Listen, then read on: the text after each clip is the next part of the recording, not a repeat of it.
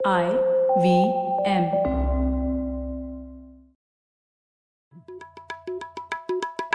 भाई हम हिंदुस्तानियों को बतियाना बड़ा पसंद है। बंगाली में अड्डा उड़िया में खोटी कन्नड़ा में हरटे और हिंदी में पुलियाबाजी। इस कला के लिए हमारी हर भाषा में एक शब्द है। तो प्रणय और मैं तो अक्सर मिलकर पुलियाबाजी करते ही रहते हैं। हमने सोचा कि आपको भी इसमें शामिल कर लिया जाए।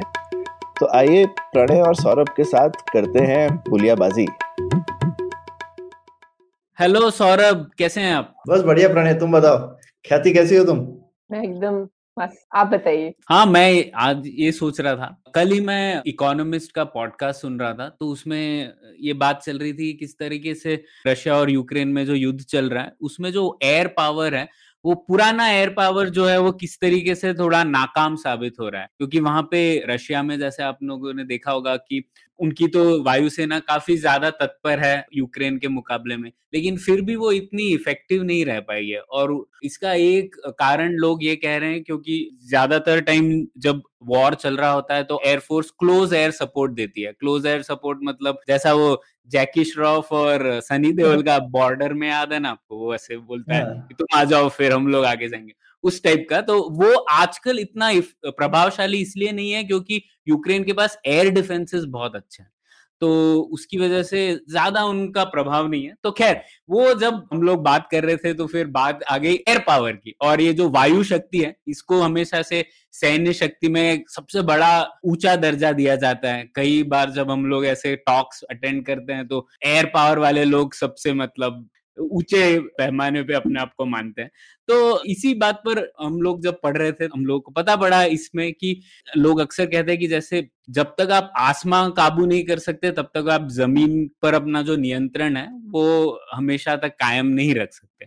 तो इसलिए ये एयर पावर और सैन्य शक्ति के बारे में तो मुझे पता था, लेकिन ये नहीं पता था कि किस तरीके से वायु शक्ति का मतलब खुद मुख्तारी मतलब सॉवरेंटी और देश निर्माण में भी काफ़ी बड़ा योगदान रहा है। तो इन चीज़ों से जुड़ी हुई एक नई किताब आई है aeroplane and the making of modern India जो कि आशिक अहमद इकबाल जो कि एक इतिहासकार है उन्होंने लिखी है। तो आज उन्हीं से बात करते हैं पुलियाबाजी में और समझते हैं कि क्या है एयर पावर और भारत के देश निर्माण की कहानी। ठीक है ना सौरभ और ख्याति?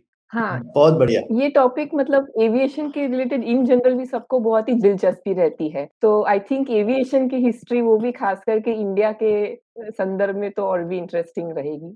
तो हाँ। बिल्कुल। तो बहुत बहुत स्वागत है आपका आशिक शुक्रिया पुलियाबाजी पर आने के लिए। मैं आपका शुक्रिया मैं अदा करना चाहता हूँ पुलियाबाजी पे मुझे इनवाइट करने के लिए थैंक यू बिल्कुल। तो शुरुआत करते हैं आशिक सबसे पहले तो आपको इस विषय में दिलचस्पी कैसे आई और आपने क्यों चुना हाँ, इस। किताब और इस विषय पर लिखने हाँ लोग कभी भी मुझे यही प्रश्न पूछते हैं कि मुझे इस चीज़ में दिलचस्पी कैसी आई थी एक्चुअली मुझे इस प्रश्न में कोई दिलचस्पी नहीं थी मेरे सुपरवाइजर ने कहा कि अभी अभी सोर्सेज हैं किसी ने इसके ऊपर लिखा नहीं है हाँ। तो आप जाके हम्म। जो बचे कुचे जो लोग हैं जो विश्व युद्ध में सर्व करे थे उनके पास आप जाके बात कीजिए और ये पता कीजिए कि उनका एक्सपीरियंस कैसा था। तो मैंने सोचा हाँ अब तक किसी ने इसके बारे में कुछ कहा नहीं है तो अगर मैं कुछ कहूँगा तो जो भी कहूँगा लोग ये सोचेंगे कि कोई नई बात है तो तो इसलिए गया। और मोर ब्रॉडली मेरा इंटरेस्ट ऐसे चीज़ों में है जो बड़े इतिहास में मेरा इंटरेस्ट है। आप आपको पता होगा कि ज़्यादातर पिछले तीस साल में ऐतिहासिक लोग सबॉल्टन स्टडीज़ पे गौर दे रहे थे यानी कि।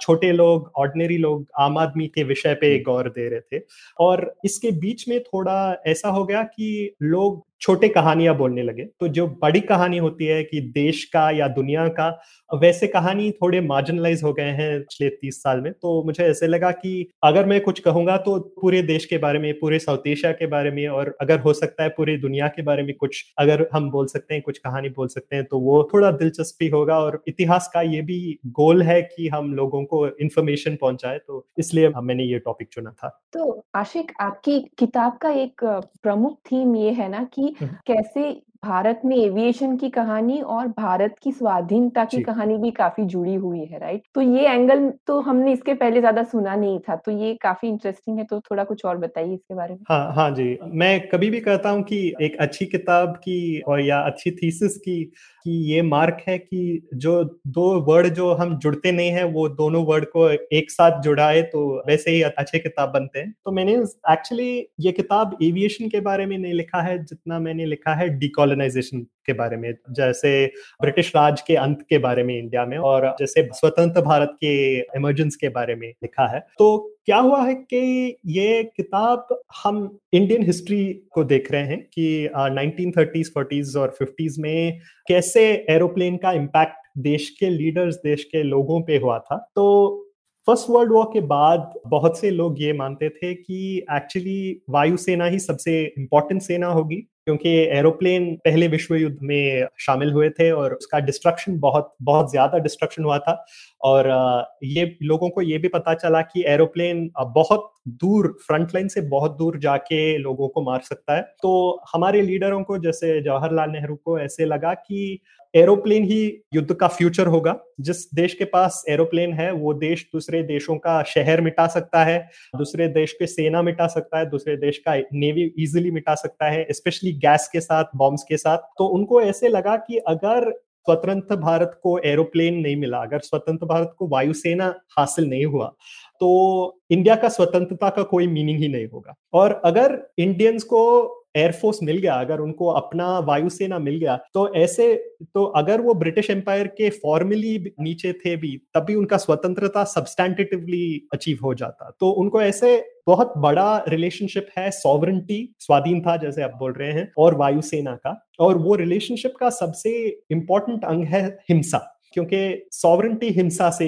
रखी जाती है। हम बहुत से लोग चौंक जाते हैं कि यह महात्मा गांधी का देश है कैसे हो सकता है कि कि हमारे लोग ऐसे सोचते थे? पर बहुत सारे इंडियन लीडर्स ऐसे सोचते थे कि ब्रिटिश राज इंडिया में हिंसा से आई और अगर इंडिया को स्वतंत्र रहना था तो हिंसा से ही स्वतंत्रता मिल जाती और स्वाधीनता का बेसिस हिंसा है। तो मॉडर्न इंटरनेशनल सिस्टम का बेसिस हिंसा है और सबसे हिंसादायक चीज़ सिर्फ़ हवाई जहाज़ है। और स्पेशली गैस के साथ अटोमिक बॉम्ब के साथ, हवाई जहाज़ का बर्ताव बहुत है इंडिपेंडेंस और सॉवरेंटी के साथ।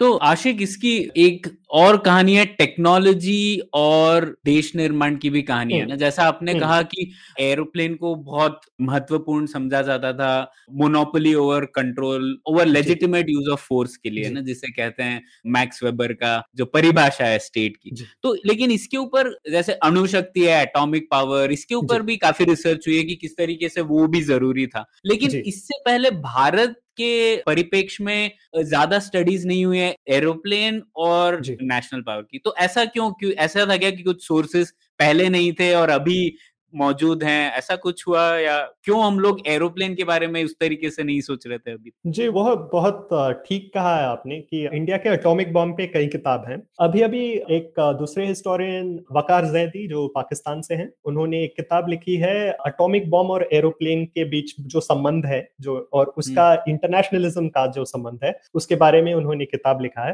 पर इस टाइम तक किसी ने वायुसेना और विमान पे इसलिए किताब नहीं लिखा है क्योंकि कि हमारा जो हिस्टोरिकल एस्टेब्लिशमेंट है, हमारे देश में बहुत छोटा है। जैसे आप अगर इंडिया का और जैसे यूएस यूके का कंपैरिजन करेंगे तो फंडिंग उतनी नहीं है। और ऐसे भी चीज़ है कि ये जैसे हम हिस्ट्री में कहते हैं हिस्टोरियोग्राफिकल गैप्स तो एक तरफ़ ऐसे लोग हैं जो विमान के बारे में लिखते हैं, पर जो भी लोग विमान के बारे में लिखते हैं, वो usually US Germany America sorry Britain के बारे में लिखते हैं क्योंकि उन देशों के पास ज़्यादा से ज़्यादातर विमान थे हिस्टोरिकली और जो लोग इंडिया पे लिखते हैं, वो विमान पे नहीं लिखते। वो दूसरे चीज़ों पे लिखते हैं। रेलवेज पे बहुत ज़्यादा लेखक हुई है और जैसे अटोमिक एनर्जी पे लेखक हुई है।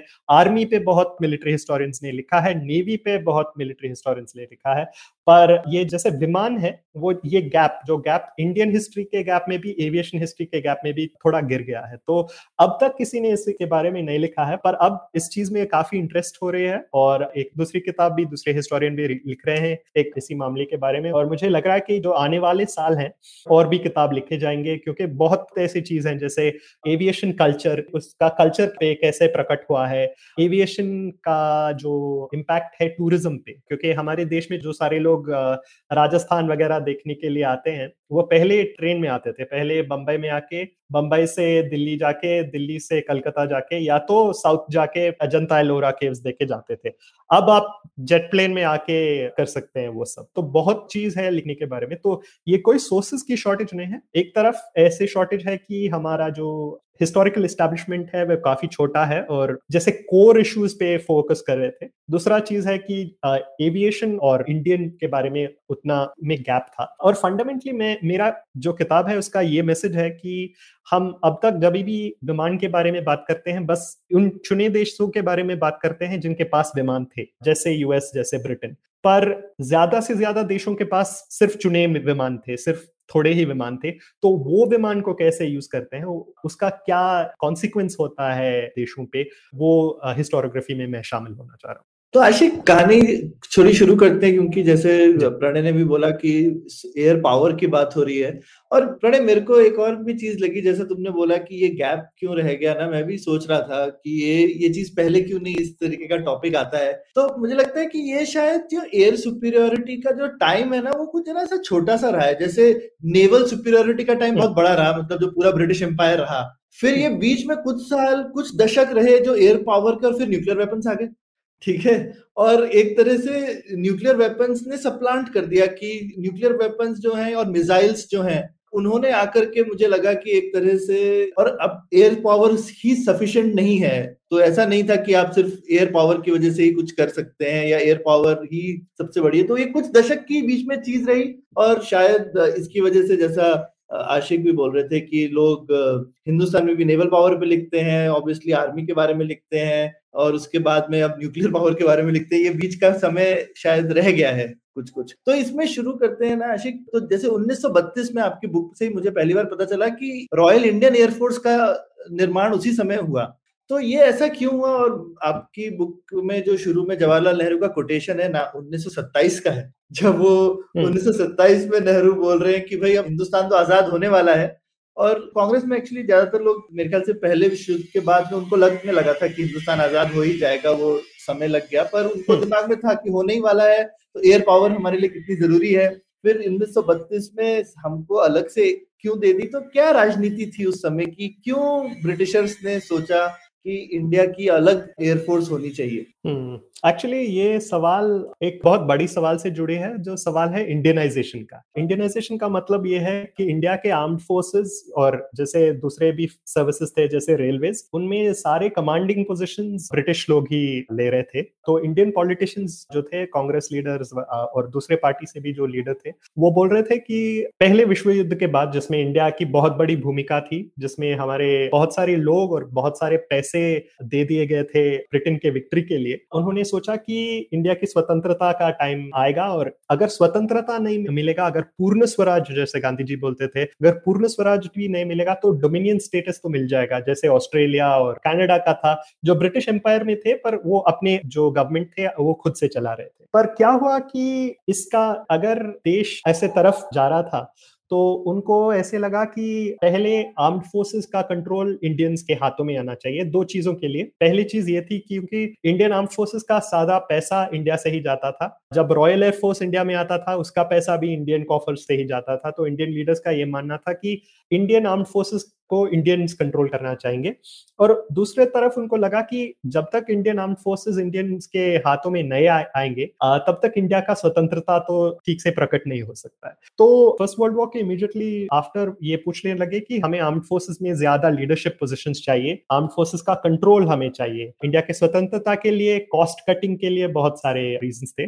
और इनिशियली एक कमिटी बनाया गया स्कीम कमिटी और स्कीम कमिटी का प्रोजेक्ट ये था कि कैसे इंडियन अफसर पोजिशन में में डाला जाए। तो जैसे सारे ब्रिटिश ऑफिसर एक एकेडमी को जाते थे इंग्लैंड में सैंडहर्स्ट एकेडमी तो इंडियंस को कैसे सैंडहर्स्ट भेजा जाए तो ताकि वो ऑफिसर बन के वापस आके इंडियन आर्म फोर्सेस में शामिल हो जाए। अब इंडियंस 1857 से लेके कोई इंडियन ऑफिसर नहीं बन सकता था, क्योंकि 1857 में जैसे आपको पता है इंडियन आर्मी ने बगावत की ब्रिटिश के खिलाफ। तो फ़र्स्ट वर्ल्ड वॉर के बाद इंडियन लीडर्स बोल रहे थे कि हम, आप लोग हमें थोड़ा भरोसा रख सकते हैं। आप लोग ये सोच सकते हैं कि इंडियंस आपके ही साइड पे हैं एम्पायर के साइड पे हैं हम गुड इंपीरियल सब्जेक्ट्स हैं तो हमारे लोगों को अफसर बनाया जाए। तो ये स्कीम कमेटी का जॉब ये था कि इंडियनों को अफसर बन, कैसे बनाएँगे? इंडियन सैंडहर्स्ट कमेटी का नाम दिया गया स्कीम कमेटी को। दूसरा उसका दूसरा नाम है इंडियन सैंडहर्स्ट कमेटी पर स्कीम कमेटी में दो लोग थे दो इंडियन लीडर्स जो उस टाइम में नेशनलिस्ट थे। एक थे मोतीलाल नेहरू और दूसरे थे मोहम्मद अली जिन्ना। और उन दोनों को ऐसे लगा कि सिर्फ़ इंडियंस इंडियन आर्मी में ऑफिसर बन के आएँगे तो इंडियंस को जैसे दूसरे टेक्नोलॉजिकल साइड हैं जो वॉर के, वो टेक्नोलॉजिकल ऑफिसर्स नहीं मिलेंगे। तो इंडियनों को बुलविच आर्टिलरी अकेडमी भेजना चाहिए, ताकि इंडियंस को आर्टिलरी कैसे संभाला जाए, जो 1857 से इंडियंस को फॉरबिड किया गया था। आर्टिलरी कैसे यूज़ करेंगे? और दूसरा ये है कि इंडियंस को रॉयल एयरफोर्स में ऑफिसर पोजीशन दिया जाए तो ये लोग को क्रैनवेल एकेडमी जहाँ रॉयल एयरफोर्स के अफसर बनते हैं, वहाँ भेजा जाए। तो उन्होंने ये रिकमेंडेशन ये रिपोर्ट में डाल दिया और जब ये रिकमेंडेशन आया तो रॉयल एयरफोर्स लोग को बहुत ऑपोजिशन हुआ, क्योंकि वो सोच रहे थे कि इंडियंस को ज़रूर रॉयल एयरफोर्स में नहीं शामिल किया जा सकता है, क्योंकि अगर इंडियंस रॉयल एयरफोर्स में शामिल हो गए तो उनका कलर बार टूट जाता था। तो जब तक हिटलर ने ब्रिटेन पे वॉर किया 1939 में, तब तक रॉयल एयरफोर्स में सिर्फ़ people of pure European descent जैसे सिर्फ़ गोरे लोग रॉयल एयरफोर्स में शामिल हो सकते थे। तो अगर इंडियंस रॉयल एयरफोर्स अकेडमी को जाके फिर रॉयल एयरफोर्स में शामिल हो गए तो ऐसे भी समस्या हो जाती थी कि इंडियंस ब्रिटिश से सुपीरियर पोजिशन में थोड़ी सिचुएशन में आ जा सकते थे। वो ब्रिटिश एयरमैन को इंडियन ऑफिसर्स कमांड कर सकते थे। तो आर को इसमें कोई इच्छा नहीं थी कि इंडियंस आर में शामिल हो जाए। तो उन्होंने ये कहा कि नहीं, देखिए आर इंडियन आर्मी की तरह नहीं है। क्योंकि आपको जैसे पता होगा, एक इंडियन आर्मी था और एक ब्रिटिश आर्मी था। तो इंडियन आर्मी सिर्फ़ इंडिया में था और इंडियन आर्मी सिर्फ़ इंडिया के आसपास जगह में, में युद्ध करता था। तो उन्होंने कहा देखिए आर इंडियन आर्मी की तरह नहीं है जो सिर्फ़ इंडिया में बेस्ड है और सिर्फ़ इंडिया के आसपास काम करता है पर आर सब जगह जाता है। आर के ऑफिसर्स जमेका में है आर के ऑफिसर्स कैनेडा में है तो हम इंडियंस को उस जगह क्यों भेजेंगे? तो इसलिए ऐसे ऐसे अच्छा होगा कि इंडियंस को एक सेपरेट इंडियन एयर यूनिट बनाया जाए। तो उन्होंने कहा कि हम ठीक है भैया इंडियंस को हम उनका इंडियन एयर यूनिट दे देंगे और वो एयर यूनिट में चार प्लेन डालेंगे और चार अफसर बनाएँगे और बस और कुछ करने की ज़रूरत नहीं थी। और ये उनका ओवरऑल पॉलिसी था। जैसे आर्मी में भी जो लोग सैंडहर्स्ट अकेडमी गए, वहाँ भी वो लोग सिर्फ़ एट आठ यूनिट्स में लोग इंडियन अफसर को डाले गए। पर क्या हुआ कि जब ये लोग बोले कि हम सिर्फ़ एक single flight of Indian pilots रखेंगे तो फाइनेंस कमेटी ने कहा कि देखिए, चार एयरप्लेन रख के हम उस पर बहुत पैसा खर्चा हो जाएगा तो हम एक स्क्वाड्रन रख रख देंगे जिसमें 16 एरोप्लेन होंगे, जैसे चार एरोप्लेन के चार फ़्लाइट तो उन्होंने कहा, ठीक है और एक ही स्क्वाड्रॉन बनाया गया, जो 1933 में रेज किया गया अप्रैल फ़र्स्ट 1933 को। ये वही डेट है जो रॉयल एयरफोर्स का बर्थडे है। तो एनीवे आरएएफ को रेज किया गया ड्रिग रोड कराची पे, पहला स्क्वाड्रन और कई साल को आरएएफ को बहुत पिछा दिखाया गया, बहुत डिस्क्रिमिनेशन दिखाया गया। आरएएफ में जो लोग जैसे ऑफिसर थे, उनको ब्रिटिश ऑफिसर और ब्रिटिश पर्सनल भी कोई रिस्पेक्ट नहीं देते थे। और जो मेंटेनेंस करने वाले लोग थे, उनके ऊपर बहुत सारा डिस्क्रिमिनेशन हुआ, क्योंकि ब्रिटिश ब्रिटिश ये नहीं बोल सकते थे कि इंडियंस हवाई जहाज़ चला नहीं सकते क्योंकि फ़र्स्ट वर्ल्ड वॉर पहले विश्व युद्ध में बहुत सारे मेडल्स इंडियंस को मिले थे रॉयल फ्लाइंग कोर में जो आर का प्रेडिसेसर था। तो पहले विश्व युद्ध में बहुत सारे मेडल मिल गए थे। तो वो ये नहीं बोल सकते थे कि ये लोग हवाई जहाज़ उड़ा नहीं सकते। तो ये बोला जाता था कि बेसिकली इंडियंस के पास इतना बुद्धि नहीं है कि वो मेंटेनेंस कर सकेंगे। तो जो लोग मेंटेनेंस सीखने गए, जैसे जो लोग, जैसे हरजिंदर सिंह एक एग्ज़ाम्पल है, जो लाहौर इंजीनियरिंग कॉलेज से मेंटेनेंस पढ़ने के लिए गए, उनके ऊपर बहुत बहुत डिस्क्रिमिनेशन किया गया। ऑफकोर्स ये भी बोलना चाहता हूँ कि जैसे बहुत सारे ब्रिटिश थे जो इंडियंस के बारे में बहुत रेसिस्ट आइडियाज़ रखे थे ऐसे भी ब्रिटिशर्स थे जो ये सोच रहे थे कि ये लोग एम्पायर का एक हिस्सा है और इन लोगों को ठीक से ट्रेनिंग देना चाहिए। तो ऐसे भी लोग थे दोनों टाइप के लोग थे। मैं ये नहीं बोलना चाहता हूँ कि सारे ब्रिटिश लोग ऐसे एक ही एक ही तरह के थे। पर फिर भी जो आई के साथ जो बर्ताव हुआ वो बहुत डिस्क्रिमिनेटरी बर्ताव हुआ और जो प्लेन दिए गए वो बहुत पुराने प्लेन थे। मेरा एक एक एक सबसे फेवरेट स्टोरी है कि उनके प्लेन में रेडियो नहीं था तो वो चिड़िया लेके कबूतर लेके उनके प्लेन में जाते थे और जब उनको मैसेज भेजना पड़ता था तो तो वो चिड़िया को कॉकपिट से फेंक के वो वो कबूतर जा जा जा करके करके भेज देते थे। क्या बात कर रहे आशिक ऐसे लग रहा है जैसे कहानी सुना रहे सच्ची बत, सच्ची बता रहे हो हमारे दर्शक बोलेंगे कि फेंक रहे हो। नहीं नहीं ये आ, ये प्लेन का नाम था वेस्टलैंड वैपिटी वो एक्चुअली। ये मेरा सबसे फेवरेट प्लेन है। उस टाइम में ही वो प्लेन बहुत आउटडेटेड थी बहुत ऑब्सोलीट थी और अगर ये प्लेन स्टार्ट करना था तो वो प्लेन को ढकलना था। चार आठ लोग ढकलते थे प्लेन को। जो आगे एक पायलट बैठते थे पीछे एक एयर गनर बैठता था। एयर गनर को सीट बेल्ट नहीं मिलती थी उसको चेन मिलती थी। तो वो चेन से उसको टाई किया जाता था एरोप्लेन में। और जो ब्रिटिश ऑफिसर थे वो प्लेन को वेस्टलैंड वापिटी को वाटर पिटी करके बुलाते थे क्योंकि इतना इतना भयानक गया गुजरा है। इतना बैड प्लेन था कि पर फिर भी क्या हुआ कि ये लोगों को तब नॉर्थ वेस्ट फ्रंटियर प्रोविंस भेजा गया एन जहाँ पे ब्रिटिश एक एयर कंट्रोल पॉलिसी यूज़ करते थे। थोड़ी देर पहले मैं मीटिंग के लिए गया था इंग्लैंड में जहाँ पे कोई लोग बोल रहे थे, अब नेटो आ गया है अफ़गानिस्तान में। ये थोड़े साल के पहले था जब अफगान युद्ध चल रहा था तो लोग बोल रहे थे, अब नेटो आ गया है नेटो के पास इतने विमान है ड्रोन है, पठान ये देख के ज़रूर चौंक जाएँगे, किसी उनके पास कोई चांस नहीं रहेगा। ऐसे भयानक वेपन से लड़ाई करने के। पर एक्चुअली जो लोग नॉर्थ वेस्ट फ्रंटियर प्रोविंस पे हैं, उनके ऊपर विमान युद्ध, यानी कि एयर बॉम्बिंग 100 साल से चल रहा है। 1920 से लेके अब तक वो एरिया है, वहाँ पे बॉम्बिंग की गई है और इसलिए की गई है क्योंकि वो लोग को कंट्रोल करना बहुत मुश्किल है। जो पठान ट्राइब्स रहते हैं नॉर्थ वेस्ट फ्रंटियर प्रोविंस में उनको कंट्रोल करना बहुत मुश्किल है। वो टेरेन बहुत डिफ़िकल्ट है। तो उस टेरेन में एक कॉलोनाइज पीपल जो ये इंडियन पायलट्स थे, जो Indian air and ground crews थे, उनको दूसरे कॉलोनाइज पीपल जो पठान लोग थे, उनके ऊपर युद्ध करने के लिए भेजा गया। ना ब्रिटिश ये इसको युद्ध नहीं बोलते थे, ये नहीं बोलते थे कि ये लड़ाई हो रहे थे वो ये बोलती थी कि पुलिसिंग हो रहा है एयर पुलिसिंग हो रहा है और इंडियंस को एयर पुलिसिंग ड्यूटीज़ के लिए आईएएफ को एनडब्ल्यूएफपी को भेजा गया। फिर भी जितना भी प्रॉब्लम हुआ, ये जो आईएएफ का, के स्थापना के बाद दो महत्वपूर्ण चीज़ है जो आईएएफ के स्थापना से हुई है। एक ये है कि इंडियन एयरफोर्स शुरू से ही इंडिपेंडेंट एयरफोर्स था। यानी कि ये आर्मी या नेवी का अंग नहीं था।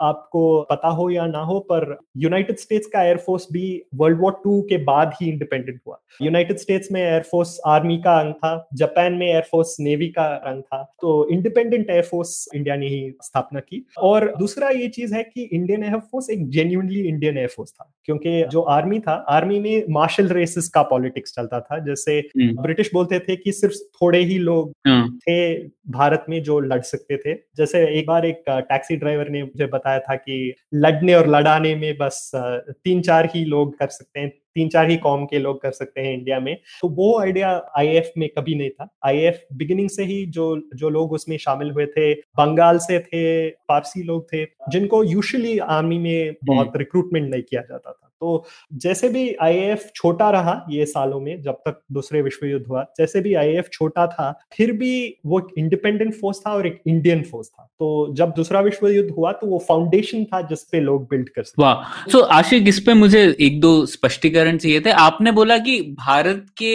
लोग अफसर नहीं रहते थे एयरफोर्स में लेकिन आपने ये भी कहा कि फ़र्स्ट वर्ल्ड वॉर में भारत के लोग एयरमैन थे तो हाँ, बताइए ना। हाँ तो एक्चुअली आरएएफ की स्थापना फ़र्स्ट वर्ल्ड वॉर के एंडिंग रफली एंडिंग टाइम में हुआ था। तो क्योंकि एरोप्लेन का जो विश्व युद्ध में पार्ट था वो बहुत इंक्रीज हुआ युद्ध जाते जाते तो पहले ऐसा फोर्स था कि रॉयल एयरफोर्स नहीं था पर रॉयल फ्लाइंग कोर था RFC royal flying corps independent एक छोटा इंडिपेंडेंट फोर्स से बहुत बड़ा होते होते uh, होते होते जाके वो रॉयल एयरफोर्स बना। तो फ़र्स्ट वर्ल्ड वॉर में दो बहुत बड़े इंडियन पायलट्स थे जो रॉयल फ्लाइंग कोर में उन्होंने सर्व किया। दोनों थोड़े एरिस्टोक्रेट थे यानी कि वो बड़े फैमिली से आए थे और वो इंग्लैंड में थे जब पहला विश्व युद्ध हुआ। एक है हरदिक सिंह जिन्होंने फ्रेंच फ्लुएंटली स्पीक किया। उनको फ्रांस में बहुत दिलचस्पी थी और इंडिया के स्वतंत्रता के बाद उनको फ्रांस का एम्बेसडर बनाया। तो वो है एक और दूसरे हैं लेजेंडरी इंद्रलाल रॉय। इंद्रलाल रॉय एक यंग बंगाली पायलट थे,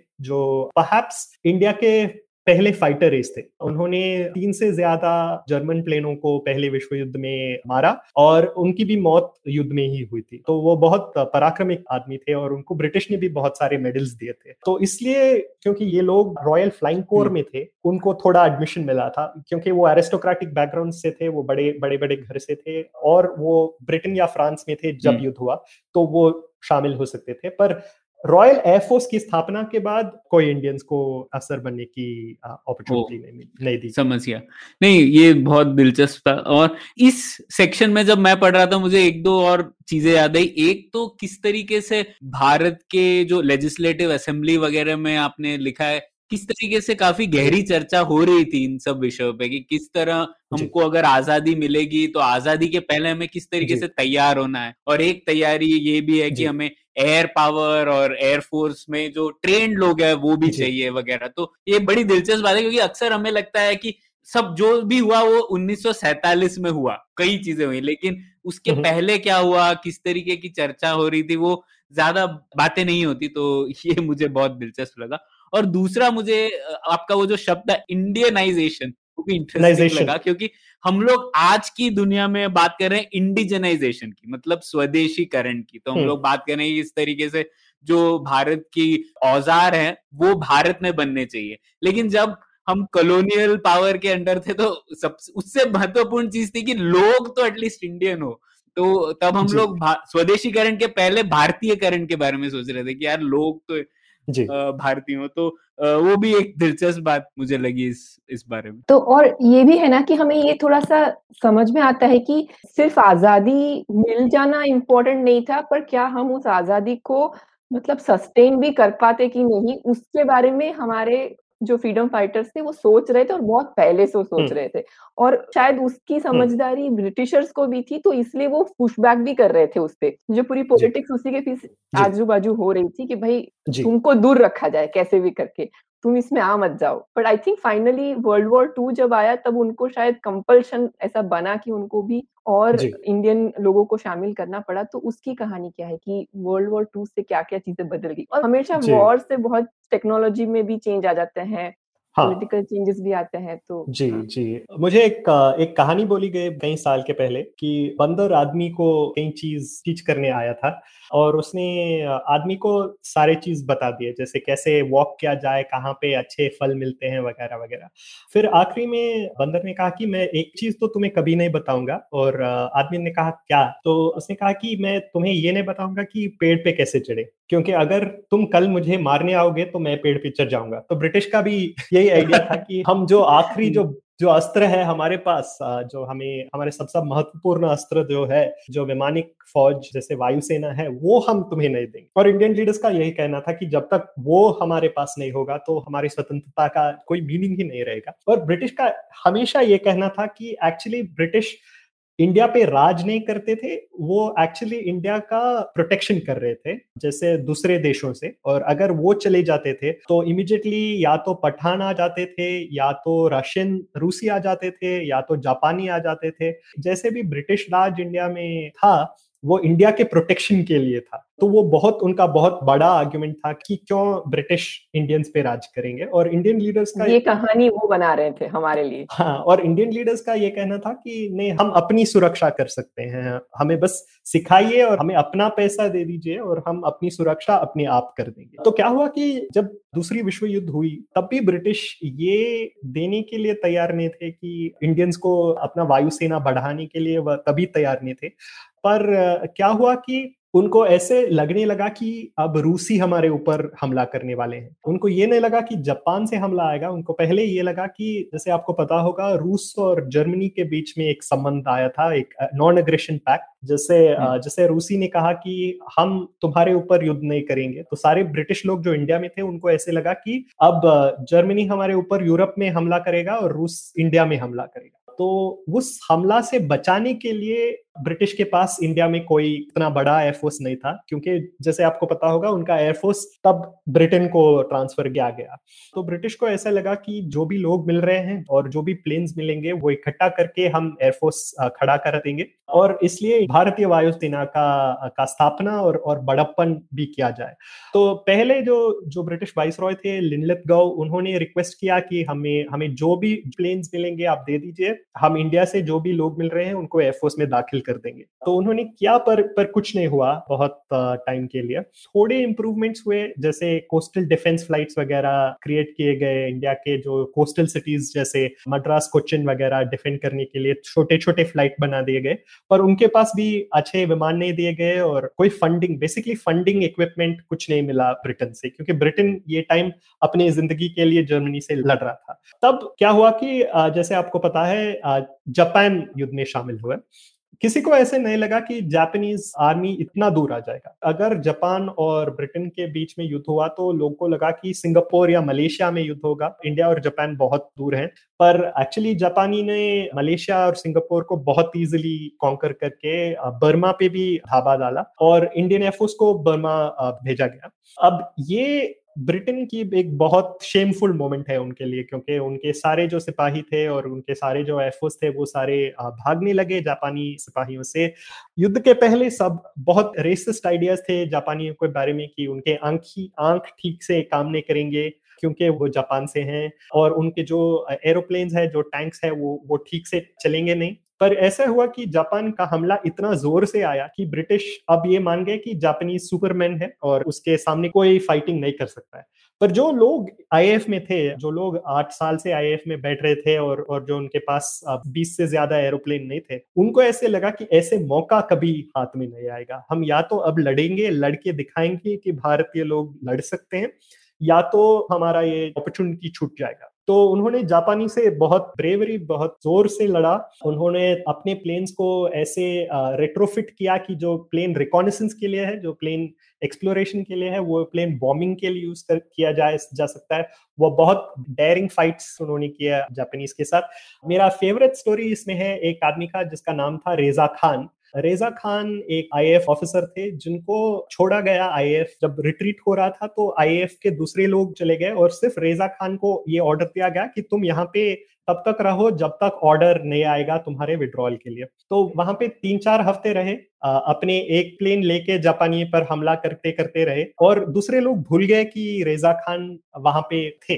तो उन्होंने टेलीग्राम भेजा एयर हेडक्वार्टर्स को जिसमें कहा कि देखिए मैं मैं जंग तो मैं अपने आप लड़ सकता हूँ पर मेरे जो खाकी हैं वो उसको वॉश करने के लिए धोबी चाहिए। तो आप आप अगर वॉश करने के लिए धोबी भेज देंगे तो मैं अकेले अकेले तब तक लड़ूँगा जब तक जापानी हमारे एयरफील्ड को वो वेल ना कर जाए। तो इंडियन एयरफोर्स ने बहुत एक तरफ़ से बोल सकते हैं कि वो उनका फाइनेस्ट मोमेंट था वॉर में कि जितने वो जो वेस्टलैंड वॉपिटी एयरक्राफ्ट जो ठीक से नहीं चलते थे, वो रख के लाइसेंडर एयरक्राफ्ट रख के उन्होंने बहुत कठिन युद्ध लड़ा जापानियों से। और उसके बाद एक इंटरेस्टिंग चीज़ हुआ कि जो आईएफ के क्वाड्रन के कमांडर थे वो ये सोच रहे थे कि हम क्यों इंडिया को वापस जाएँ जहाँ पे ब्रिटिश हमारा कोई हेल्प ही नहीं कर रहे हैं। हम चीन को चले जाते हैं, क्योंकि चीन भी जापान से लड़ रहा था और उनके जो करुण कृष्ण मजुमदार उनका नाम था, ये जो कमांडर थे, उनको लोग जम्बो करके बोलते थे।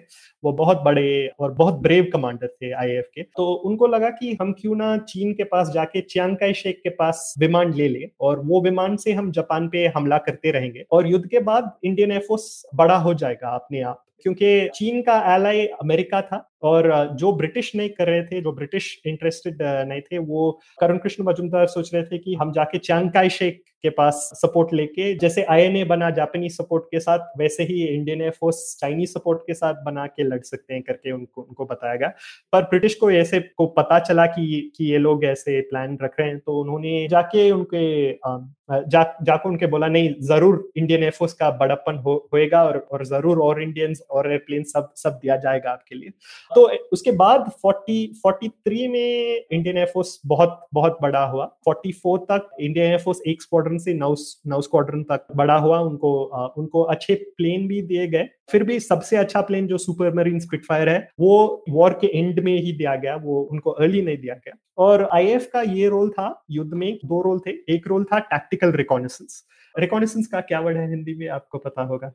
जासूसी आप कह सकते जासूसी हाँ तो तो जैसे एक काम था कि जापानी फोर्सेस जो जंगल में भरे हुए थे, उनको खोजना और उनके सप्लाई लाइंस को पे हमला करना था। तो ये लोग जब भी जापानीज फोर्सेस को देखते थे उन पे हमला करते थे। जब भी कैटल ट्रेन जैसे देखते थे उन पे हमला करते थे। बोट्स पे हमला किया उन्होंने बहुत टाइम और एटलीस्ट एक टाइम उन्होंने हाथी पे भी हमला किया एरोप्लेन से ताकि जापानीज सप्लाई लाइंस को काटा जाए और जापानी को एक शांति ना मिले कि वो हम्म। बाहर ही बाहर जंगल के बाहर आए और दूसरा उनको खाने के लिए खाना नहीं मिले क्योंकि उनके खाने पे हर टाइम अटैक किया जाता था। और जो जासूसी की गई उसके बेसिस पे एलाइड आर्मीज जो बर्मा में काम कर रहे थे वो वो ऑपरेशन कर रहे थे। और दूसरा चीज़ वो क्या करते थे कि डाइव बॉम्बिंग तो डाइव बॉम्बिंग का मतलब ये है कि आप अपना विमान जैसे क्रैश करने के लिए ऑलमोस्ट क्रैश करेंगे और बॉम्ब ड्रॉप करेंगे और, और फिर वो क्रैश से बाहर आपका विमान ले जाएँगे। तो आईएफ एक डाइव बॉम्बर दिया गया जिसका नाम था वल्टी वेंजेंस और वेंजेंस बहुत मुश्किल प्लेन था यूज़ करने के लिए। अमेरिकन ने उसको मैन्युफैक्चर किया, पर यूएस एयरफोर्स ने कभी वो प्लेन यूज़ नहीं किया, क्योंकि वो बहुत डेंजरस प्लेन माना जाता था। क्योंकि बेसिकली डाइव बॉम्बिंग में आपको नीचे जाके ब्रेक करना है, और वो प्लेन ठीक से ब्रेक नहीं करता था। तो इंडियंस ने ही एक नया मेथड खोज लिया, जिसमें डाइव बॉम्बिंग किया जाए, और और उन्होंने बहुत ठीक से, बहुत एक्यूरेटली डाइव बॉम्बिंग किया एलाइज के लिए। तो उन्होंने बहुत डिफरेंट काम किए। और टेक्नोलॉजी भी जैसे आप बोल रहे थे टेक्नोलॉजी भी बहुत बहुत बदला। इंडियन एयरफोर्स बाईप्लेन से मेटल मोनोप्लेन्स तक चले और वॉर के एंड तक आईएएफ को इतना बहुत सारा इक्विपमेंट मिलने लगा क्योंकि जो एलाइज के पास था, वो एडवांटेज इकोनॉमिक एडवांटेज था। तो जब अमेरिका के फैक्ट्रीज और ब्रिटेन के फैक्ट्रीज पूरे तरीके से वॉर प्रोडक्शन में आ गए तो आई को सारे नए प्लेन्स भी मिलने लगे। फिर भी आई का रोल जो वॉर में था, वो ऑक्सिलरी रोल था। उनको एयर टू एयर कॉम्बैट में शामिल नहीं किया गया और उनको हेवी बॉम्बिंग भी, जैसे फोर इंजन बॉम्बर्स थे, वो नहीं दिए गए क्योंकि वो बॉम्बिंग मोस्टली अमेरिकन किए थे। फिर भी जैसे मैं बोलता हूँ, ये ये जो काम किया उन्होंने, बहुत डेंजरस काम था और बहुत अनग्लैमरस काम था। ये काम उन्होंने किया मोस्ट लोगों को ये नहीं पता होगा कि एग्जैक्टली exactly ये क्या कर रहे थे, पर एक्चुअली वो फोटोग्राफ्स बहुत सारे फोटोग्राफ्स ले रहे थे जापानीज पोजिशन का जंगल का, और ये फोटोग्राफ्स बहुत ही इंपॉर्टेंट थे वॉर जीतने के लिए। वाह बड़ी दिलचस्प कहानी है आशिक, और मुझे तो ये भी याद आ रहा था कि किस तरीके से आपने कहा स्क्वाड्रंस एक से दस हो गए लेकिन उसमें जो भारतीय कंपोनेंट था तो जैसे आपने लिखा है कि हाँ। सोलह हाँ। ऑफिसर से एक हज़ार छह सौ ऑफिसर हो गए हाँ। मतलब सौ गुना हो गए ऑफिसर्स तो और शायद सोल्जर्स और एयरमैन में भी सौ गुना बढ़ोतरी हुई थी तो वो एक इंडियनाइजेशन का एलिमेंट था और दूसरा एक और एक दिलचस्प सी बात थी आपने कहा किस तरीके से फ़िल्म और एयरफोर्स में भर्ती का बहुत ही बड़ा नाता था इस हाँ। दौरान भी और कैसे वी शांताराम वगैरह जैसे लोगों ने पिक्चरें बनाई की जिससे कि भारतीय लोगों को ज्वाइन कराया जा सके आर्म फोर्सेस क्योंकि तब तो शायद क्विट इंडिया मूवमेंट भी चल रहा होगा 1942 के बाद। तो लोग जाना नहीं चाहते होंगे कि हम नहीं जाएँगे। तो ये सब भी चल रहा था। तो ये फिल्म्स है क्या अभी भी? देख सकते हैं यूट्यूब वगैरह हाँ हाँ हाँ थोड़े फिल्म्स अभी पुणे फ़िल्म आर्काइव में मिल सकते हैं पर okay. बहुत ज़्यादा फिल्म्स ऑफ़ कोर्स वो फ़िल्म अवेलेबल ही नहीं है। हमें बस डिस्क्रिप्शन है फ़िल्मों का। पर ब्रिटिश लोग ने भी थोड़े पाते फ़िल्म जो है ब्रिटिश पाते फ़िल्म जो उनका फ़िल्म इंस्टीट्यूट है जो ये हिस्टोरिकल फ़िल्म स्टोर करता है उन्होंने भी ऐसे फ़िल्म रखे हैं।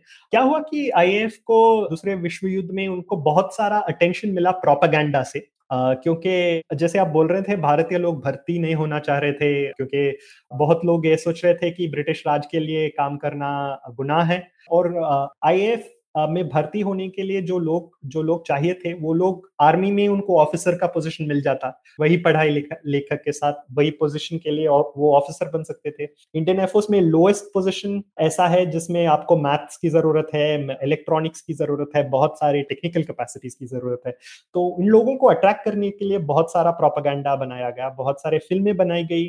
वी शांताराम ने भी भाग लिया था क्योंकि वो लोग लेफ़्ट के थे और रूस पे भी तब तक हमला हुई थी। थी सोवियत यूनियन पे हमला हुई थी तो उनको लगा कि लेफ्टिस्ट भी, ब्रिटिश राज भी एक साथ एक साथ काम करना चाह रहे हैं फैशिज्म को हराने के लिए। तो बहुत सारा प्रोपागेंडा हुआ और वो उनका बहुत टूर्स भी होते थे। एक ट्रेन में प्लेन को डिस असेंबल करके दूसरे दूसरे जगहों में मेले के लिए लिया जाता था और वो प्लेन को रीअसेंबल करके मेले के जैसे स्कूल स्टूडेंट्स और कॉलेज स्टूडेंट्स जिनको जिनको ये चीज़ों में बहुत सारी दिलचस्पी थी, उनको दिखाया जाता था कि देखो ऐसे ऐसे ही प्लेन है। हैदराबाद में एक बहुत बड़ा एग्जीबिशन था क्योंकि उन्होंने वॉर के लिए बहुत पैसे दिए था तो ब्रिटिश ने एक बॉम्बर भेजा था हैदराबाद, एक पूरा जर्मन बॉम्बर ब्रिटिश ने भेजा था जो हैदराबाद में एग्जिबिट किया गया।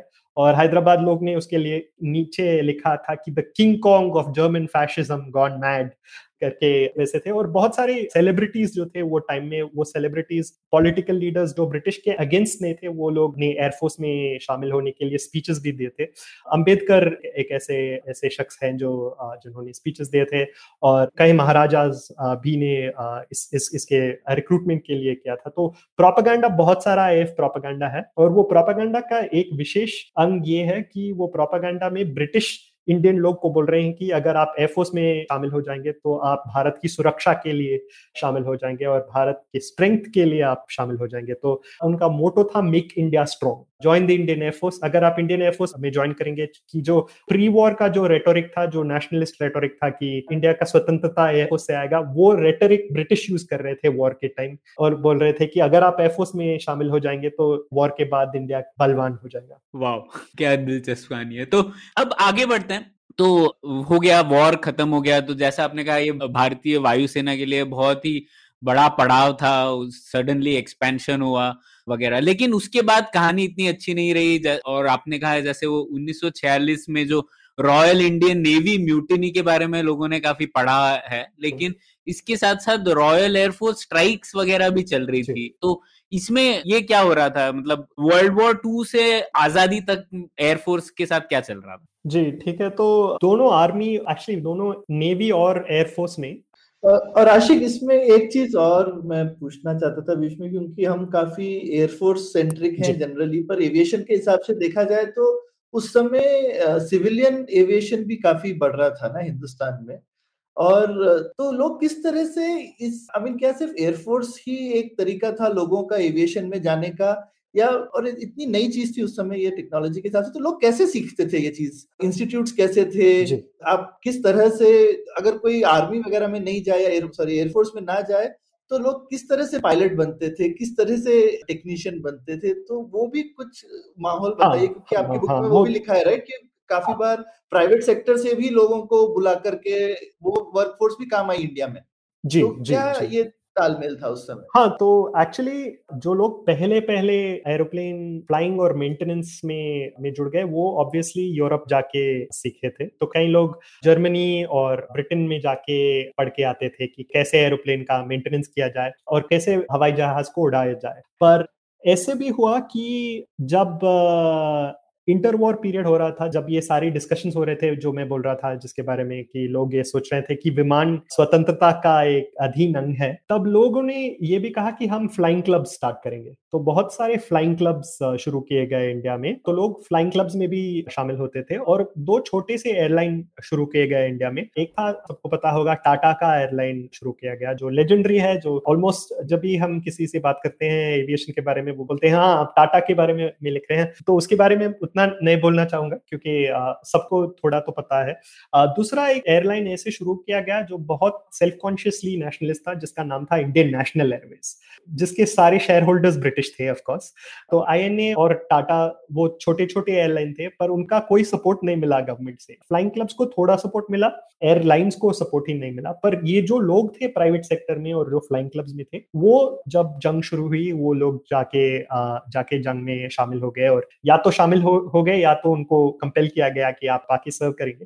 पर मैं बहुत बहुत जल्दी ऐसे बोलूँगा कि वॉर के टाइम सिविल एविएशन का बहुत बहुत प्रॉब्लम हुआ क्योंकि उनके सारे प्लेन लिए गए, सारे पायलट्स लिए गए और जो मेंटेनेंस के सप्लाईज थे वो भी नहीं मिलते थे। पर भारतीय सरकार, जो ब्रिटिश सरकार थी, राज को बहुत बहुत जल्दी ये पता चला कि अगर आप वॉर टाइम में सिविल एविएशन नहीं मेंटेन करेंगे तो वॉर एफर्ट सफ़र होगा। क्योंकि वॉर टाइम में भी आपको लेटर्स भेजने हैं, लोगों को दूसरे जगह भेजने हैं रेफ्यूजीज को इवैक्यूएट करना है। तो उनको ऐसे लगा कि ये सपोर्ट करना है। और वॉर के बाद सिविल एविएशन का बहुत बड़ा बूम हुआ। बहुत से एरोप्लेन्स अवेलेबल हो गए और जो पायलट्स और ग्राउंड क्रूज वॉर में वॉर में लड़ रहे थे, वो डीमोबिलाइज होके सिविल एविएशन सेक्टर में चले गए। रॉयल इंडियन नेवी और इंडियन एयरफोर्स में एक्सपेंशन बहुत जल्दी से हुई और जल्दबाज से हुई। तो लोगों को ठीक से नए बताया गया कि उनको क्या मिलेगा क्या नहीं मिलेगा। थोड़े टाइम लोगों को झूठ भी बोला गया कि अब अगर आप ये काम करने सर्विस में जम जाएँगे पर एक्चुअली उनको दूसरा काम मिला गया। और एक बहुत बड़ा चीज़ ये हुआ कि इंडियन और ब्रिटिश यूनिट्स को मिक्स किया गया।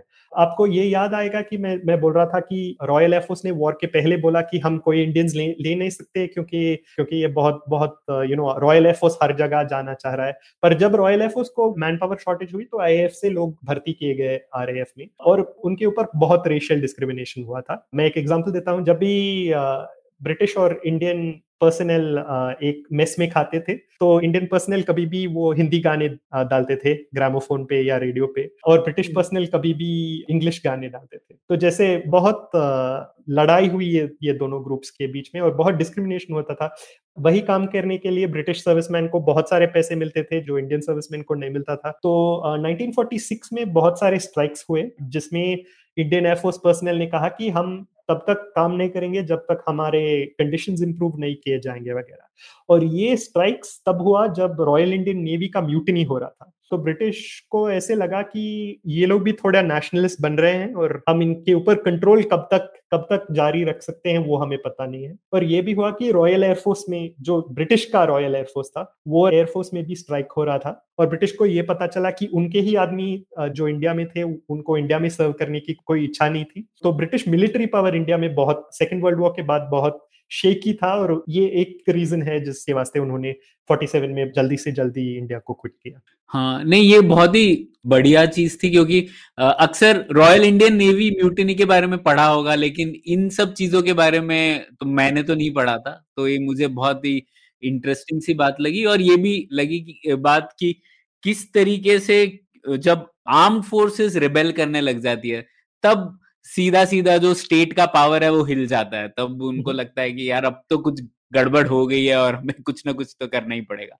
तो खैर वो मुझे अच्छी बात लगी अब आ जाते हैं आगे फिर ठीक है 1947 में तो आपके किताब में बहुत अच्छा चैप्टर है जिसमें कई चीज़ें बताई हैं किस तरीके से जो बंटवारा हुआ वो एयरफोर्स में भी बंटवारा करना हम्म। था और उसमें कई मुश्किल आई किस तरीके से मतलब वो जो स्लोगन है वो भी बहुत दिलचस्प है किस तरीके से पहले एक, एक स्लोगन था स्क्वाड्रन नंबर वन का इतिहाद में शक्ति उसको फिर एकता में शक्ति कर दिया गया क्योंकि उर्दू नहीं चाहिए थी शायद तब पता नहीं क्यों ये बदलाव किया गया। लेकिन फिर खैर, ये 1947 के बाद आ जाते हैं। ये चैप्टर तो मैं दर्शकों को बोलूँगा कि ज़रूर पढ़िए किताब में उनको 1947 से बहुत कुछ जानने का मौका मिलेगा। और ये भी कि किस तरीके से सिविल एविएशन ने बहुत बड़ा रोल अदा किया था रेस्क्यू, रिलीफ, ऑपरेशन में। तो ये बहुत ही मज़ेदार चैप्टर था। लेकिन आगे बढ़ते हैं और एक चैप्टर जिसमें सौरभ को भी बड़ा दिलचस्प है। सौरभ काफ़ी कश्मीर के बारे में भी स्टडी करते हैं।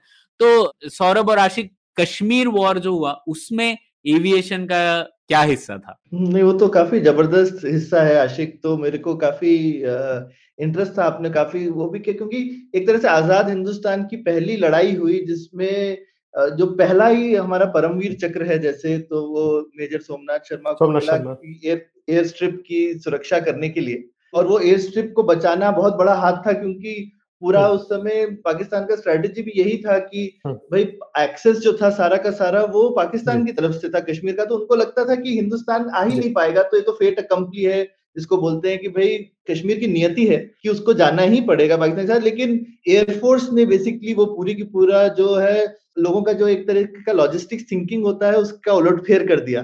तो शायद उन्होंने स्ट्रेटेजिकली सोचा नहीं था और एविएशन ने बहुत ही इंटरेस्टिंग रोल प्ले किया। तो कुछ बताइए उसके बारे में। हाँ जी, जैसे आपको पता होगा, इंडिया और कश्मीर का कनेक्टिविटी बहुत बुरा है। कश्मीर का सबसे ज़्यादा कनेक्टिविटी पंजाब से है और। जो हिस्सा कश्मीर को अबट करता है वो हिस्सा पाकिस्तान को दिया गया है बंटवारे के टाइम में तो पाकिस्तान के जो जो पंजाब गवर्नमेंट जिसने एक्चुअली ये कश्मीर इन्वेजन प्लान किया उनको लगा कि, कि इंडिया के एक ही रास्ता है कश्मीर के अंदर जाने के लिए और वो रास्ता जाता है बनिहाल पास के अंदर और जो बनिहाल पास है वो अक्टूबर के बाद बंद हो जाता है क्योंकि बर्फ़ के तौर से बंद हो जाता है तो उन्होंने सोचा कि अक्टूबर में अगर हम हमला करेंगे और अगर हम तीन चार दिन में श्रीनगर को ले लेंगे तो उसके बाद हिंदुस्तान तो कुछ नहीं कर सकता है। और उसके बाद समर हो जाएगा, उसके बाद हम कश्मीर पा लेंगे और ये भी सोच रहे थे कि इंडिया और कहीं रिस्पॉन्ड नहीं करेगा, क्योंकि भारत के पास अगर कश्मीर खो जाता तो भारत के पास एक ही और अपॉर्चुनिटी होता, एक ही और चौका होता कि वो पंजाब पे हमला करे। क्योंकि पंजाब पे इंडिया हमला कर सकता था, पर अगर इंडिया ने पंजाब पे हमला किया तो वो बहुत बड़ा युद्ध हो जाता ये हो सकता है कि दोनों देशों के इकोनॉमी तो ज़रूर ज़रूर मिट जाते वो युद्ध में। और ये भी है कि ये टाइम है पार्टीशन का। पार्टीशन भी इसी टाइम हो रहा था तो जो, जैसे रेफ्यूजीज दोनों देश में जा रहे थे ऑलरेडी बहुत सारा तबाही मच गया। तो अगर ये दोनों देश के बीच में युद्ध हो जाता तो तबाही बहुत बड़ी हो जाती। और ऐसे भी चांस है कि ये युद्ध बहुत बड़ा हो जाता अगर अमेरिका और अगर सोवियत यूनियन अंदर आ जाती तो क्या होगा किसी को नहीं पता था। तो एनीवे सो बेसिकली ये लोग सोच रहे थे कि पंजाब गवर्नमेंट ये सोच रही थी कि अगर अगर हम इंडिया पे कश्मीर पे बहुत जल्दी अटैक कर देंगे तो जैसे आप कह रहे थे फेट कंप्लीट हो जाएगा। और ये न्यूज़ इंडियन आर्मी को रीजनेबली जल्दी मिल गई, पर उन्होंने एक्चुअली द कमांडर थे इंडियन आर्मी के, वो ब्रिटिश कमांडर थे। तो उन्होंने एक्चुअली नेहरू के पास नहीं बोला क्योंकि उन्होंने सोचा कि ये कोई कोई बड़ी बात नहीं है बस उनका बर्थ प्लेस है उनको क्या प्रॉब्लम होगा? तो उनको एक जैसे थाईलैंड एम्बेसडर का पार्टी था तो उन्होंने सोचा कि आज रात में उनसे मिलूँगा तब मैं उनको बोल दूँगा। तो उन्होंने नेहरू से मिलकर ये कहा कि देखिए कश्मीर में घुसपैठिया आ गए हैं तो हम कुछ नहीं कर सकेंगे उसके बारे में।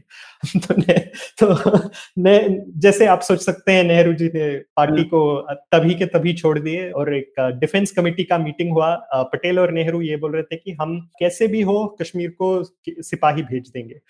बनिहाल से भी भेजेंगे विमान से भी भेजेंगे। तब माउंटबैटन ने कहा, देखिए, हमारे पास इतने विमान नहीं है कि हम सिपाही भेज सकते हैं। तो नेहरू और पटेल ने कहा, जो विमान है, जो प्राइवेट सेक्टर के विमान है, वो सारे विमान हम बुला के भेज देंगे। जो एरोप्लेन ट्रेनिंग स्कूल्स में है, उनको बुला देंगे। उन्होंने इतने स्पीड और एफिशिएंसी से ये विमान भेज दिए एक्सेशन के दौरान। क्या हुआ कि अब तक पाकिस्तान में एक कॉन्स्परेसी थियरी है कि एक्चुअली इंडियंस ने ये ये बहुत ज़्यादा से तैयार करके रखे थे ये प्लेन्स और ये ये प्रिपरेशन तो कश्मीर दो चीज़ से आ, हिंदुस्तानी हाथों में आ गई। एक चीज़ थी कि वो जो एस्ट्रिप था जो जो एस्ट्रिप महाराजा ने बनाया था क्योंकि हम कभी भी राजा रजवाड़ों के बारे में बहुत सोचते नहीं हैं पर जो महाराजा ने अपने लेजर के लिए बनाया था जो फॉरेन टूरिस्ट यूज़ करते थे वो एस्ट्रिप इंडिया के हाथ में आ गई। और वो एस्ट्रिप से इंडियन सिपाही भेजे गए कश्मीर को। और वो सिपाही सिख रेजिमेंट से गुरगांव में थे, जो राइट कंट्रोल के लिए आए थे। वो सिख रेजिमेंट लैंड हुई वहाँ पे। और दूसरी बात ऐसे हुई कि जो घुसपैठी पाकिस्तान ने, ने भेजा था वो घुसपैठी लूटिंग में अपना समय गमा रहे थे। तो अगर वो थोड़े दिन भी पहले आ जाते और वो एस्ट्रिप नहीं आता इन, इंडियन हाथों में तो इंडिया के पास और चारा नहीं होता। पाकिस्तान के लीडर्स ये सोच रहे थे कि एक्चुअली इंडिया फेट कंप्ली हो जाएगा और, और ये बोलेंगे कि कश्मीर हमारे हाथ से बाहर हो जाएगी। पर एक्चुअली क्या हुआ होगा? मोस्ट लाइकली कि वहाँ पे जो हिंदू प्रजा की जो मैसेकर हो जाती थी कश्मीर में इंडिया में जो पार्टीशन वायलेंस था वो फिर से शुरू हो जाता था। और इंडियन गवर्नमेंट के पास बहुत मोस्ट लाइकली पंजाब में अटैक हो जाता था और ये बहुत बड़ा युद्ध हो जाता था। तो Kashmir war is a limited war वो पूरे कॉन्फ्लिक्ट में उतने सिपाही नहीं मरे। बहुत सारे सिविलियंस मरे पर उतने बहुत सिपाही नहीं मरे। पर इंडिया और पाकिस्तान ये वॉर लिमिटेड रखने के लिए इंडिया के पास एविएशन बहुत काम आई। और जैसे मैं मैं दो और चीज़ के बारे में बात करता हूँ मेरे किताब में। एक है कि पूंछ जो जो बहुत डिफ़िकल्ट थी सप्लाई करने के लिए वो एविएशन से से सप्लाई की गई। और दूसरी ये है कि इंडियन स्ट्रेटेजिक बॉम्बिंग करते थे, वो वो जो टैक्टिकल बॉम्बिंग जो बर्मा में कर रहे थे, वो यहाँ पे यहाँ पे भी कर सके थोड़े थोड़े एफिशिएंसी के साथ। तो तो वो बहुत यूजफुल था इंडिया के लिए। पर क्या हुआ कि मेरा क्या कहना है कि अल्टीमेटली ये जो कॉन्फ्लिक्ट एस्केलेट नहीं हुई, वो एक साल के बाद इतनी बड़ी हो गई थी कि जो भी लिमिटेशंस थे कॉन्फ्लिक्ट के ऊपर, वो काम नहीं आए और अगर जब शांति आई इंडिया और पाकिस्तान ने, ने सीज फायर नहीं करते थे तो बहुत उससे बड़ा बहुत बड़ा युद्ध होता। हम्म। इसमें काफ़ी इंटरेस्टिंग चीज़ ये भी थी ना आशिक आपकी किताब में काफ़ी अच्छे से एक्सप्लेनेशन भी है कि दोनों ही आर्मीज में सीनियर ऑफिसर्स तो और जनरल्स ब्रिटिशर्स थे। तो उसकी वजह से एक लिमिट भी थी कि कितनी वॉर एस्केलेट होगी क्योंकि वो आपस में एक दूसरे से तो नहीं लड़ना चाहते थे। और लेकिन दूसरा एक जो मैं सवाल पूछना चाहता था कि जैसे हिंदुस्तान के पास एयरफोर्स थी तो पार्टीशन के बाद पाकिस्तान के पास भी तो उसका थोड़ा हिस्सा आया होगा। तो उन्होंने अपनी एयरफोर्स क्यों नहीं यूज़ करी उतनी इफेक्टिवली जैसे हिंदुस्तानी लोग यूज़ कर रहे छह महीने के लिए पाकिस्तान ये कह रहे थे कि वो युद्ध में शामिल ही नहीं थे कि पाकिस्तान कश्मीर युद्ध में नहीं था कि ये जो लोग जा रहे थे वो आज़ादी के लिए लड़ रहे हैं और पाकिस्तान ये युद्ध के लिए ये में शामिल ही नहीं है। तो छह महीने के लिए वो पूरे डिनाइल में थे। उसके बाद पाकिस्तान का एयरफोर्स ने ने दो चीज़ किया। एक ये है कि रिकॉनेसेंस जो ये लोग कर रहे थे। दूसरा चीज़ ये है कि वो बहुत सारा, वो भी बहुत सारा सप्लाईज ड्रॉप कर रहे थे, जैसे इंडियंस ड्रॉप कर रहे थे। और एक जो मैं, मैंने अपनी किताब में भी लिखा है, एक टाइम एक पाकिस्तानी एयरप्लेन ट्रांसपोर्ट एयरप्लेन पर दो इंडियन एयरफोर्स के फाइटर्स ने पकड़ लिया, पकड़ भी लिया था और उन्होंने कहा कि आप, अगर आप लैंड नहीं करेंगे तो हम आपको शूट डाउन कर देंगे। पर वो जो पाकिस्तानी एयरफोर्स के जो लोग थे, वो, उन्होंने हार नहीं मानी और उन्होंने वो प्लेन बहुत बहुत स्किलफुली फ्लाई करके इंडियन से भागा। पर पाकिस्तानी एयरफोर्स बहुत छोटा था वो डायरेक्ट लड़ते तो उतना उतना भी बहुत कुछ नहीं होता था। बहुत बहुत छोटा था पाकिस्तानी एयरफोर्स ये टाइम पे। और ये युद्ध के बाद पाकिस्तान ने एयर पावर में बहुत सारा इन्वेस्टमेंट किया और सारी अमेरिका से आ, बहुत सारे जेट फाइटर्स लिए फोर्टी सेवन के बाद। इंटरेस्टिंग हम्म, तो जैसे आप बीच में बता रहे थे कि हम ज़्यादा राज्य रजवाड़ों के बारे में बात नहीं करते लेकिन ये हमारी इंडियन एविएशन में राजे रा, रजवाड़ों ने भी बहुत सारा इंटरेस्ट दिखाया था वो भी काफ़ी इन्वेस्टमेंट भी कर रहे थे एक तरीके से। तो उसके पीछे उनकी क्या उद्देश्य क्या था कि क्यों वो एरोप्लेन में इतनी इंटरेस्ट दिखा रहे थे? और इन्वेस्टमेंट भी हो रहा था जैसे कि मैसूर स्टेट के अंदर हमारी पहले हिंदुस्तान एयरक्राफ्ट लिमिटेड के स्थापना होती है 1940 में जो बाद में हमारे लिए एचएल बन रहा है राइट? तो वो काफ़ी आगे से वो भी सोच रहे थे लेकिन उनका सोचने का रीजनिंग उनका रीजनिंग क्या था ये जी तो मेरा किताब का एक अहम आर्ग्यूमेंट ये है कि अगर हम इंडियन एविएशन के बारे में बात करेंगे तो हमें तीन सेक्टरों के बारे में बात करना पड़ेगा। एक सेक्टर ऑफ़ कोर्स है वायुसेना दूसरा सेक्टर जैसे हमने बात किया है थोड़ा प्राइवेट सेक्टर पर तीसरा एक वेरी इंपॉर्टेंट टंग है मोनार्किकल इन्वेस्टमेंट जैसे राज, राजाओं का इन्वेस्टमेंट जो एविएशन में था वो बहुत बहुत अहम है। इंडिया में सबसे पहला वो इंडियन जिसने एरोप्लेन का ओनर बना वो महाराजा पटियाला थे। पटियाला ने पहले एविएशन लिया। और महाराजाओं का एक एक बहुत बड़ा प्रॉब्लम था कि उनको ये बताया जाता था कि वो मॉडर्न नहीं थे। जो जो ब्रिटिश गवर्नमेंट थी, वो मॉडर्न थी। जो नेशनलिस्ट थे, वो इसलिए मॉडर्न थे क्योंकि वो स्वतंत्र देश बनाना चाहते थे। पर जो राजा राजा वगैरह थे, वो दूसरे टाइम से थे और उनका जो समय था, वो खत्म हो गया था।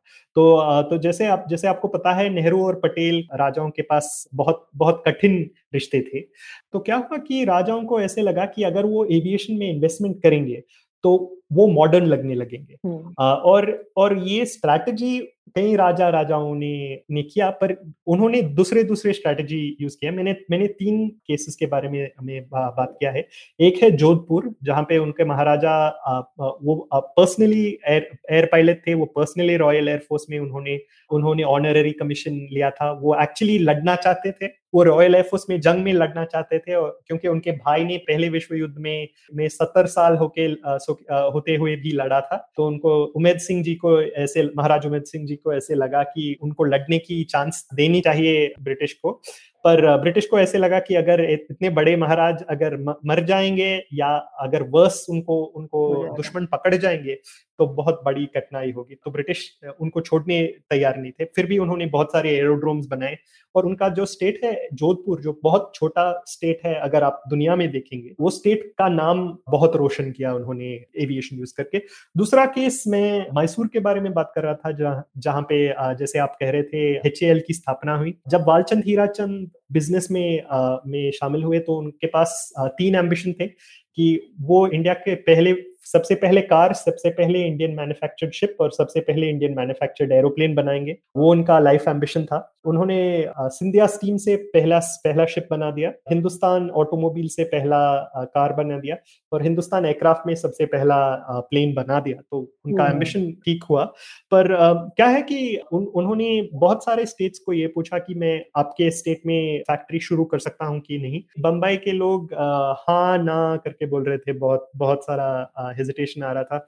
दूसरे प्रिंसली स्टेट्स भी बड़ोड़ा वगैरह बोल रहे थे नहीं ये बहुत पैसा लगेगा। पर मैसूर के जो वज़ीर थे, जो मिर्ज़ा इस्माइल दीवान जो थे मिर्ज़ा इस्माइल, उन्होंने कहा कि ये बहुत बड़ी चांस है कि अगर हम एयरक्राफ्ट फैक्ट्री बना देंगे वॉर के टाइम तो वो एयरक्राफ्ट फैक्ट्री से हम दूसरे बहुत सारे चीज़ बना सकते हैं। जैसे एयरक्राफ्ट फैक्ट्री के लिए आपको स्टील चाहिए होगा तो स्टील फैक्ट्री भी बना देंगे और एयरक्राफ्ट फैक्ट्री आज एयरक्राफ्ट बना देगी तो कल वो ट्रेन भी बना सकती है, कल वो गाड़ी भी बना सकती है। तो ये सारे जो फॉरवर्ड बैकवर्ड लिंकेजेस हैं, वो वो हमारे स्टेट के इंडस्ट्रियलाइजेशन के लिए बहुत अच्छा होगा। तो उन्होंने एच बना दिया। पर ब्रिटिश ये नहीं मानना चाह रहे थे कि ये फैक्ट्री से इंडस्ट्रियलाइजेशन हो जाए। तो उन्होंने उन्होंने वालचंद हीराचंद को निकाल दिया। फिर भी मैसूर स्टेट ने अपना इन्वेस्टमेंट मेंटेन किया और और अभी भी जैसे आप अगर आप पूछेंगे कि Indian aviation technology research and development का हेडक्वार्टर्स कहाँ है वो अभी भी बंगलुरु में है जो जो मैसूर किंगडम में था। और तीसरा स्टेट जिसके बारे में मैं, मैं मैंने बात किया ऑफकोर्स है हैदराबाद हैदराबाद का अपना एयरलाइन था।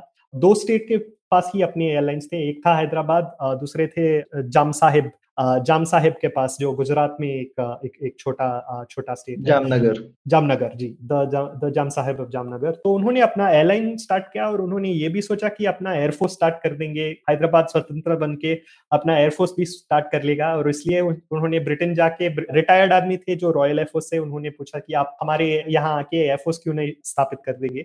ऑफकोर्स वो नहीं हुआ इंड में और इंडिया ने पुलिस एक्शन करके हैदराबाद को हासिल किया। फिर भी अगर आप हैदराबाद का केस देखेंगे देखेंगे तो हैदराबाद ऐसे ऐसे कंट्री से बहुत सिमिलर है, जैसे सऊदी अरेबिया और बहरेन यूएई जिनके पास उतने बड़े एयरफोर्स नहीं थे, पर उन्होंने बहुत फॉरेन कॉन्ट्रैक्टर्स को बुला के बुला के अपना एयरफोर्स बना दिया बुला के अपने एयरलाइंस जैसे आप एमिरेट्स वगैरह इतिहाद एमिरेट्स ये जैसे एयरलाइंस हैं वो एयरलाइन सब पहले पहले फॉरेन कॉन्ट्रैक्टर्स को बुला के ही बाद लोकल लोकल लोग को को शामिल करके करके बनाए गए। तो वैसे ही, वैसे भी हैदराबाद का भी थोड़ा गोल था। वो सक्सीड नहीं हुआ, पर मैं बस ये ये बताना चाह रहा था कि कि इंडियन स्टेट्स स्टेट्स भी कितने कितने बड़े थे, कितने ऑर्गेनाइज थे और उनकी भूमिका एविएशन में कितनी बड़ी थी। वाह इसमें मैं थोड़ा सा एक डिटोर लेना चाहता हूँ क्योंकि हम लोग बैंगलोर में हैं तो सौरभ इस किताब में एक बहुत दिलचस्प बात है कि जो बिलंदूर टैंक है जो काफ़ी अभी तो प्रख्यात हो चुका है उसमें H L C plane land करवाना चाहते थे तो उसके लिए वो अच्छा। यूज़ कर रहे थे। है ना आशिक? आपने उसमें लिखा है। जी जी। हाँ और प्रणय वो माराथली वाली बात भी बताओ ना। हाँ तो वो एक तो वो बात थी खैर तो मैं विंड टनल रोड पे रहता था जो कि एचएल के पीछे ही है तो हम लोग इस तरीके के बेलंदूर टैंक तो पास में था वो खैर एक बात है। और एक और जगह है बैंगलोर में मारथल्ली। तो कई कहानियाँ हैं कि वो मारथल्ली का नाम कैसे आया? तो कई लोग बोलते हैं ऐसे मराठा हल्ली था कुछ लोग बोलते हैं नहीं नहीं और कुछ था। लेकिन असली कहानी ऐसी है ऐसा मानते हैं लोग कि जो H F twenty four Marut था जो कि 1960 वगैरह में हाँ। बनाया था तो वो भी एच पास में ही है मारथली से तो वो मारूत से मारथली हुआ और वो एक जगह का नाम है जो वहाँ पर है। तो आपकी किताब उन्नीस में खत्म होती है, आशिक, लेकिन मैं आशा करता हूँ उसके बाद भी आप लिखेंगे एक नई किताब में।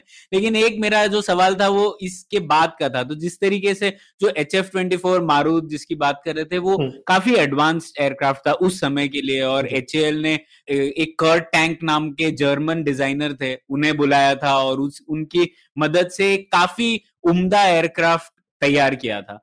तो ऐसा क्या हुआ कि तब हम लोग ये चीज़ कर पा रहे थे और 1960-70 के बाद वो एनर्जी हम लोगों ने खो दी। तो इसके बारे में आपके कुछ ख्याल है? बेसिकली एरोप्लेन इंजन बनाना बहुत बहुत मुश्किल काम है। और uh, अगर आप दुनिया में देखेंगे जितने देश अपने आप इंजन बनाते हैं वो बहुत बहुत कम देश हैं। आपको पता होगा कि दुनिया के ज़्यादा से ज़्यादा सिविलियन एयरक्राफ्ट बस दो ही कंपनी बनाते हैं बोइंग और और एयरबस।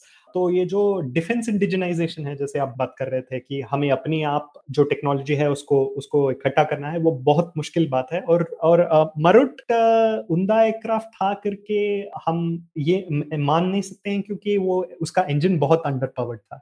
और अगर आप उसको उसको जो इंडियंस इंडियंस को दूसरे एयरक्राफ्ट मिले, जैसे मिग, रशिया से मिले, मिला जो, वो बहुत बहुत पावरफुल एयरक्राफ्ट था और वो कॉस्ट भी उतना ऊँचा नहीं था।